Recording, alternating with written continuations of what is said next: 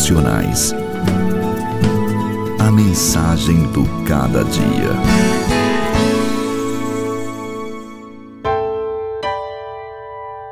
Para que fique comprovado que a fé que vocês têm é genuína e resultará em louvor, glória e honra. Assim acontece para quê? Está claro aqui que há propósito em todo tipo de provação. E qual é esse propósito? A comprovação da fé. É a confirmação para você de que ela é verdadeira, ela é real, ela é genuína. Já vimos que Deus sustenta a nossa fé.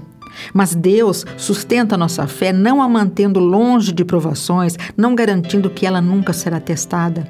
Ele faz o oposto.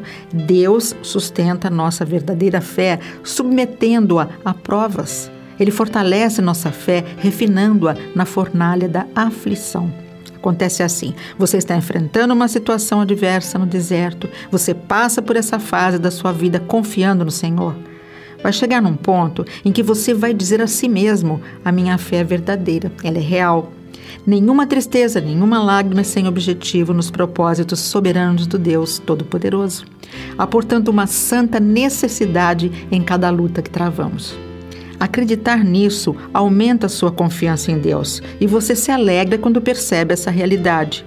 O pastor batista do século XIX, Charles Spurgeon, disse certa vez: Os degraus pelos quais ascendemos ao lugar de alegria são geralmente úmidos de lágrimas. E vamos continuar subindo esses degraus úmidos de lágrimas até que Jesus enxugue todas as lágrimas dos nossos olhos.